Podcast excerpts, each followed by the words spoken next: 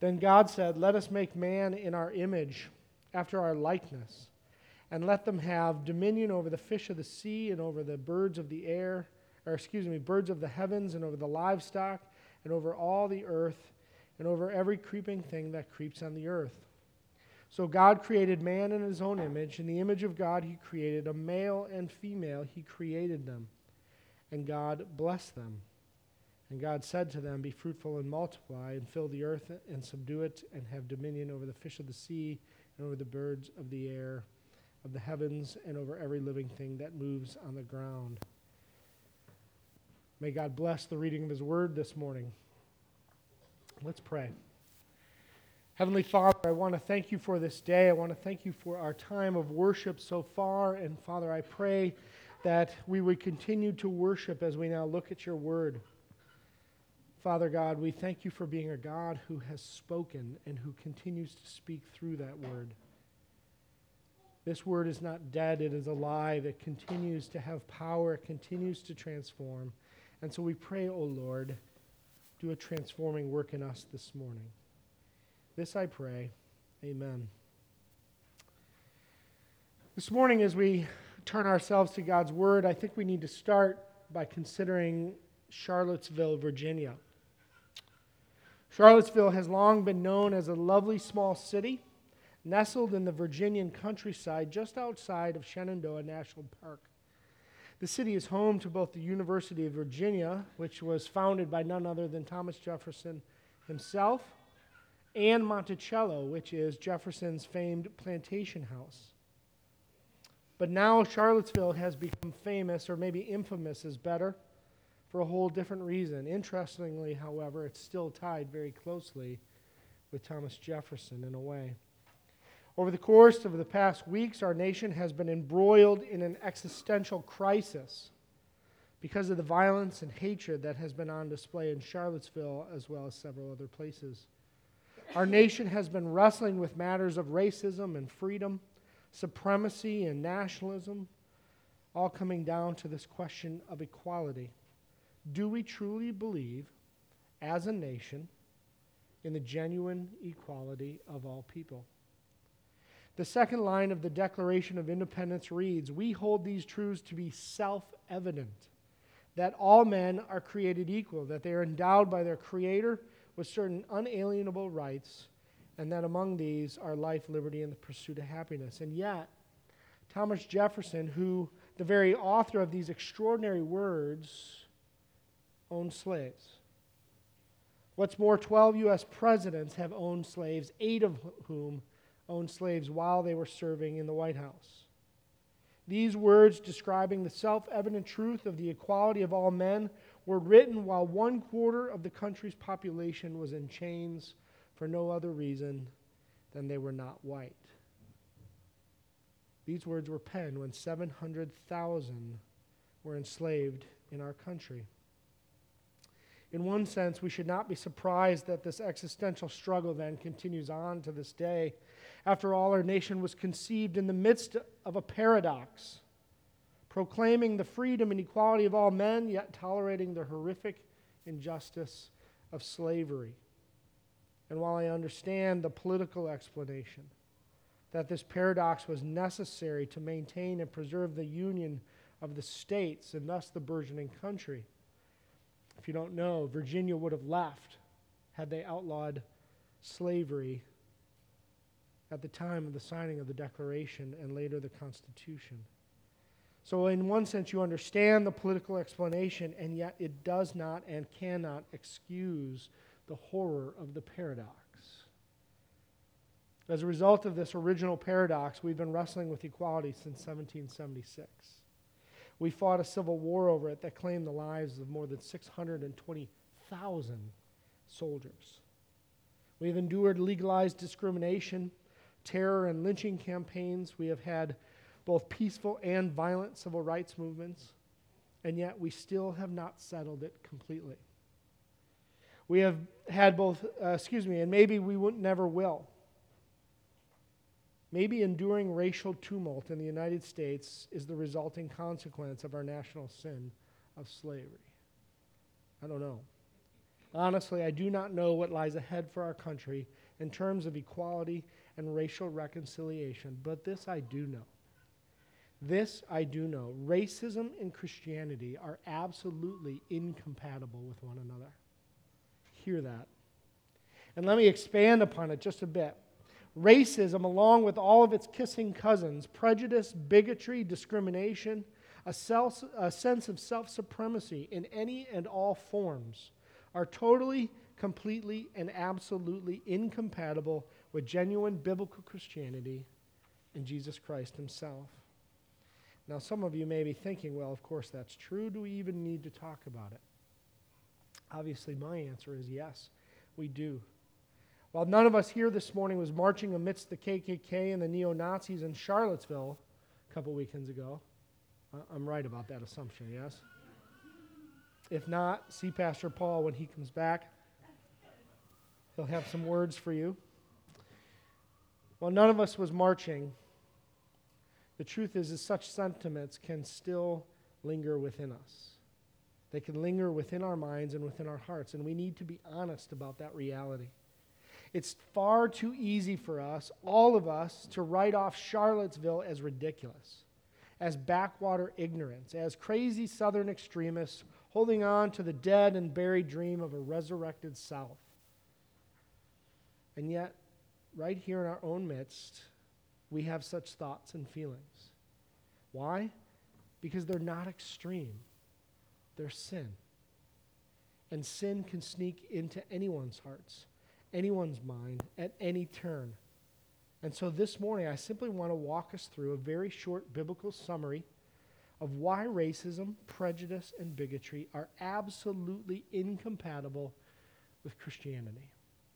And the first text is the one we read this morning Genesis 1 26 and 27, often referred to as describing the doctrine of the Imago Dei, or the image of God.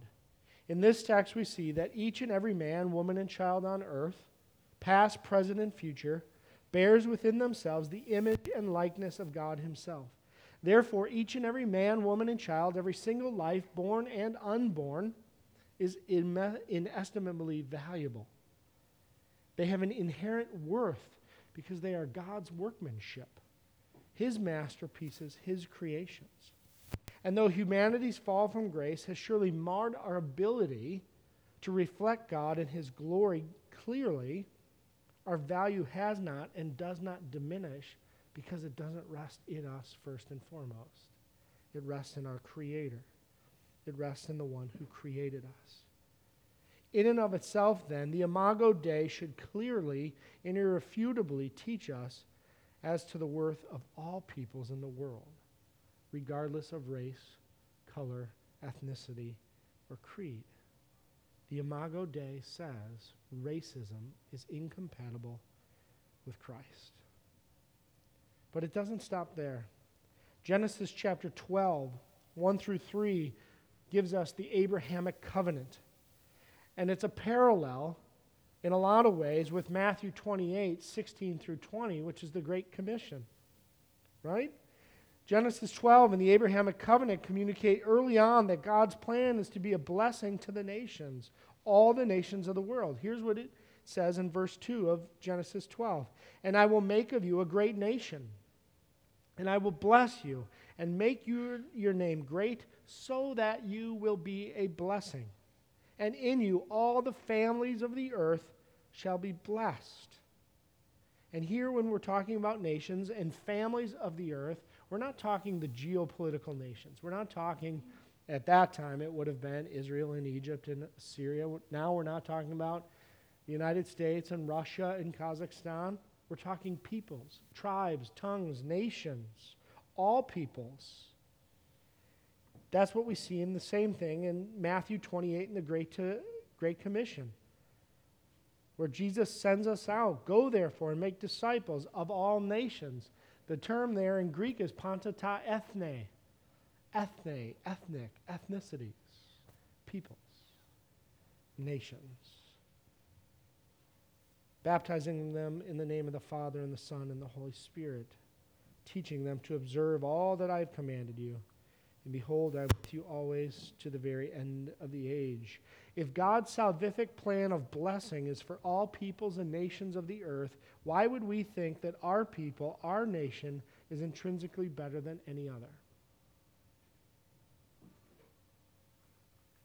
If God plans to bless the nations, why wouldn't we want to bless all the nations?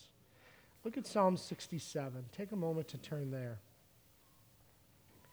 This is one of those extraordinary Psalms.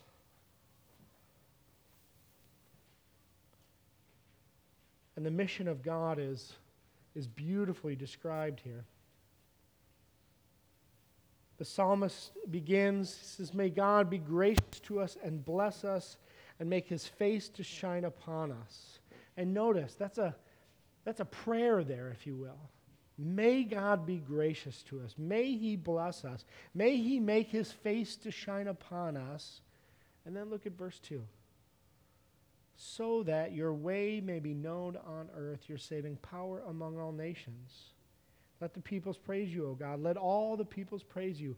Bless us, O Lord, so that through us the nations will join in the worship of you. Bless us. Make your face shine upon us so that everyone in the world will see your glory and join in the worship of your name. Again, God is a God of the nations. He is not just our God, He is their God. He is the God. And therefore, seeking to be like Him, we should be a people among His peoples. We should join the nations in singing. Let's turn now to Matthew chapter 1. And as we turn our attention to the New Testament, it might seem strange at first glance that we're going to, the first passage in the New Testament we're going to look at is the genealogy of Christ. And yet there's two things in this genealogy that are terribly important for us to see. First, and now this may come as a shock, but Jesus was not a white European man. Thank you. I know it's shocking. It's shocking, right? Jesus was an ethnic descendant of Abraham, he was Jewish. We are spiritual descendants of Abraham, but he was an ethnic descendant of Abraham. He would have had decidedly darker complexion than most of us sitting in this room. Brown skin, brown eyes, dark brown and black hair. But how often do we see Jesus depicted in paintings and storybooks as being more closely resembling Dutch, German, or English. Then you get the really strange one where, Jer- where Jesus looks Nordic. He's got the blonde hair and the blue eyes, and you're thinking, who, who wrote this? Those are the kind of things you just set aside and recycle somewhere. That's the first thing we have to see who Jesus truly was. Second, Jesus' Jewish ancestry was in and of itself mixed. Look at verses 5 and 6. And Salmon, the father of Boaz by Rahab, and Boaz, the father of Obed by Ruth, and Obed, the father of Jesse, and Jesse, the father of David the king. In that genealogical record, there are two women mentioned Rahab, the Canaanite prostitute of Jericho, and Ruth, the Moabitess. If you read the story of Ruth, you will almost never see Ruth's name by itself. It was Ruth the foreigner or Ruth the Moabitess. They were making a point. They were making a point about who she was. So these protesters and these folks around our country who scream about racial purity and somehow link that to Christ, they have no idea what they're saying. And we must be ready to respond. Jesus himself was a man of the nations, just as he would one day die for the people of the nations. Matthew chapter 22, verses 30 through 40, 34 through 40, contain the greatest commandments as described by Christ himself. Says this But when the Pharisees heard that he had silenced the Sadducees, they gathered together and one of them, a lawyer, asked him a question to test him Teacher, which is the greatest commandment? in the law. And he said to him, You shall love the Lord your God with all your heart, and with all your soul, and with all your mind. This is the great and first commandment, and the second is like it. You shall love yourself, your neighbor as yourself. On these two commandments depend all the law and the prophets.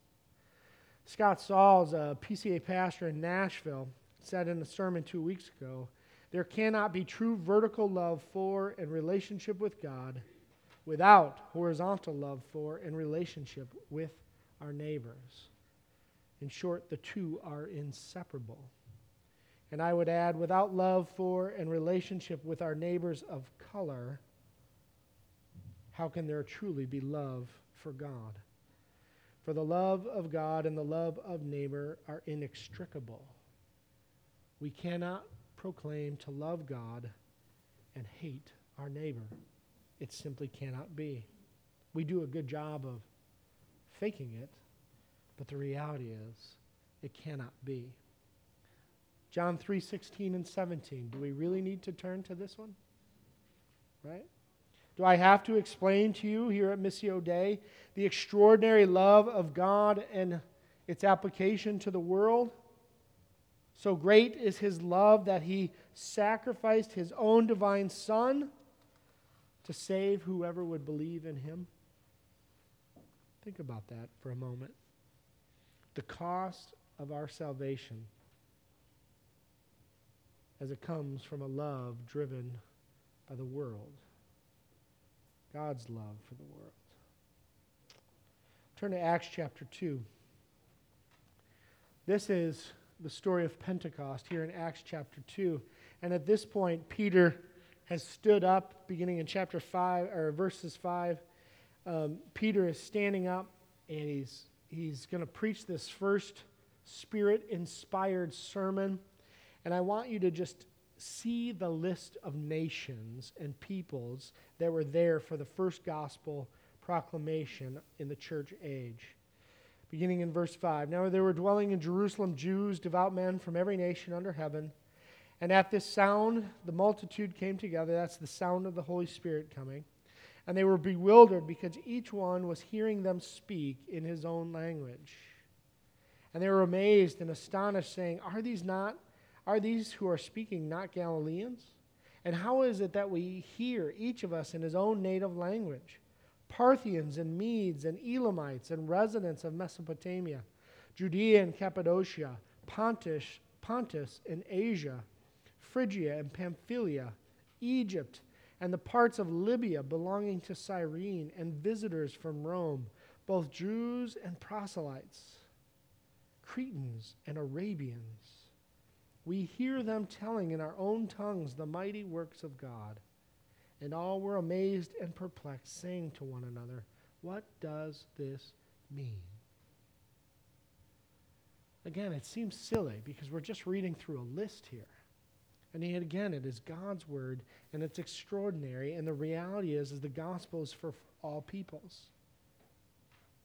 And therefore, we must be for all peoples. Now, the New Testament church was going to spend a lot of time wrestling through this reality. Peter himself struggled with this. It took a vision, a divine vision on a white sheet, and Christ saying to him, Get up, take, and eat. Don't call anything unclean that I have made clean. And then seeing the Holy Spirit given to Cornelius after his conversion. They were going to wrestle with it. This was hard for them. And yet, the reality is, is right here at the moment of the coming of the Holy Spirit, God makes known that his gospel was for the nations without exception. That's extraordinary stuff. All forms of racism, prejudice, and bigotry are absolutely incompatible with the genuine, with genuine biblical Christianity and Christ himself. Therefore, we must strive to eradicate it in the church as a witness to the world. And the reason why this is so important, so particularly important in the church, is that for those of us who are in Christ, to whom faith has been given as a free gift of God's grace, we are now one people in Christ. We are, as it were, a new people. This is, after all, what Galatians chapter 3 tells us, is it not? For in Christ Jesus you are all sons of God through faith. For as many of you as were baptized into Christ have put on Christ.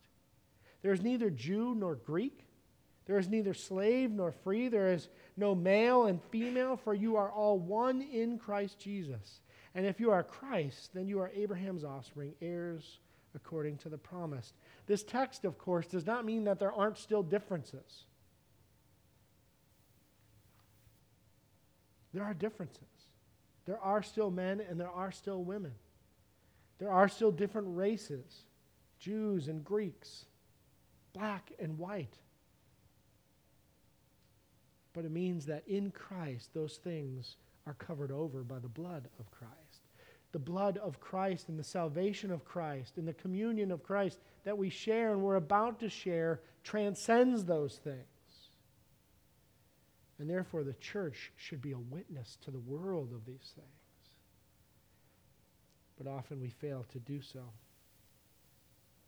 Jesus Christ and his blood and his salvation transcends the differences to unite us together now and in eternity. We are one. Let us be one. Let us treat each other as one. Let us love each other as one. That is our calling as the church, that is the witness we must show to the world. One of the greatest sources of racism, bigotry, and prejudice and the like is our refusal to obey Paul's command in the extraordinary text of Philippians chapter 2. Verse 3, Paul writes, Do nothing from selfish ambition or vain conceit, but in humility count others more significant than your, yourselves. All forms of racism and prejudice rest upon this reality. We believe ourselves to be superior. Whether it's because I'm white and you are not, maybe it's because I'm Italian and you're not. That one could be real. Because I'm middle class and you're not. Because I'm educated and you're not. Because I am fill in the blank. And you're not. Anything I can find to make myself seem above you, I will find. Leah Heisinger, what was the old Dutch saying? if you ain't Dutch, you ain't much. They said it with a joke on their face, but there was some reality and truth to it. It's one of the plagues of the Dutch Reformed Church in America and beyond If you ain't Dutch, you ain't much. I squeaked in being half Dutch. They gave me a dispensation. But the reality is is that our tendency, our fallen nature seeks to buoy ourselves up. Seeks to lift ourselves up, to make ourselves feel better, to think we are better by putting others down. And so because we do not heed God's word and this command. In humility, count your other, count your count others more significant than yourselves. We give root to all forms of racism, bigotry, and supremacy. But what's so stunning is that we ignore this command in light of the illustration that follows. Because now Paul leads us into what's called the kenosis of Christ and that means the emptying of Christ. Because this is what it says Have this mind among yourselves, which is yours in Christ Jesus, who, though he was in the form of God, did not count equality with God a thing to be grasped. That's the kenosis or the emptying. Christ willingly sets aside the fullness of his glory, or taking advantage of it, or using it in what he was about to do, which is the incarnation. He emptied himself by taking the form of a servant, being born in the likeness of men. And being found in human form, he humbled himself by becoming obedient to the point of death, even death on a cross. we can't even fathom the depths of what we're talking about at this point. For the fully divine Son of God to take on the full form of humanity, emptying himself, still divine, still possessing all of his divine attributes, and yet somehow setting them aside, somehow putting them off to the side and not using them while he's in the full form of humanity. And so fully God and fully man. And yet, this is Christ. This is the one we follow. This is where our, our label comes from. We are Christians. We are little Christs. And yet, we think ourselves better. So not only does he take on the form of a servant, take on the form of a man, and so the creator becomes the creature, as it were, he then willingly and sacrificially gave his life for ours. How dare we consider ourselves better than others? We are but miserable wretches whose sin demanded the death of God's Son. How dare we? But the good news, right, is that God's plan of salvation was successful. The blood of Jesus Christ covers it, covers that sin. And so as we bring ourselves to a close here, I, I just want us to look at what is coming to give us the hope of what God's plan will ultimately do. And this comes from Revelation chapter 7. It says, After this I looked, and behold, a great multitude that no one could number from every nation, from all tribes and peoples and languages, standing before the throne and before the Lamb, clothed in white robes, with palm branches in their hands, and crying out with a loud voice Salvation belongs to our God who sits on the throne and to the Lamb. And all the angels were standing around the throne and around the elders and the four living creatures, and they fell on their faces before the throne and worshiped God, saying, Amen. Blessing and glory and wisdom and thanksgiving and honor and power and might be to our God forever and ever. Amen. Friends, this is a, what heaven looks like. All tribes and tongues and nations worshiping God in His glory as the church of Jesus Christ, as Christians and followers of Christ, we must strive to give the world a glimpse of heaven now. This is our witness. I don't know what lies ahead for our nation, for our country as we continue to struggle with hate and violence fueled by racism and the like. I don't know what will become of the alt left and the alt right and the alt center. I don't know what politician will spout off what whatever ridiculous nonsense comes next. But what I do know is that racism and genuine biblical Christianity are absolutely incompatible with one another. Therefore, we as the church, we as Christians, serve as a witness to the world as to what love and peace truly look like. A love and peace that transcends race, color, culture, and anything else that divides us. Let it be so here at Missio Dei. Let it be so now. Let's pray.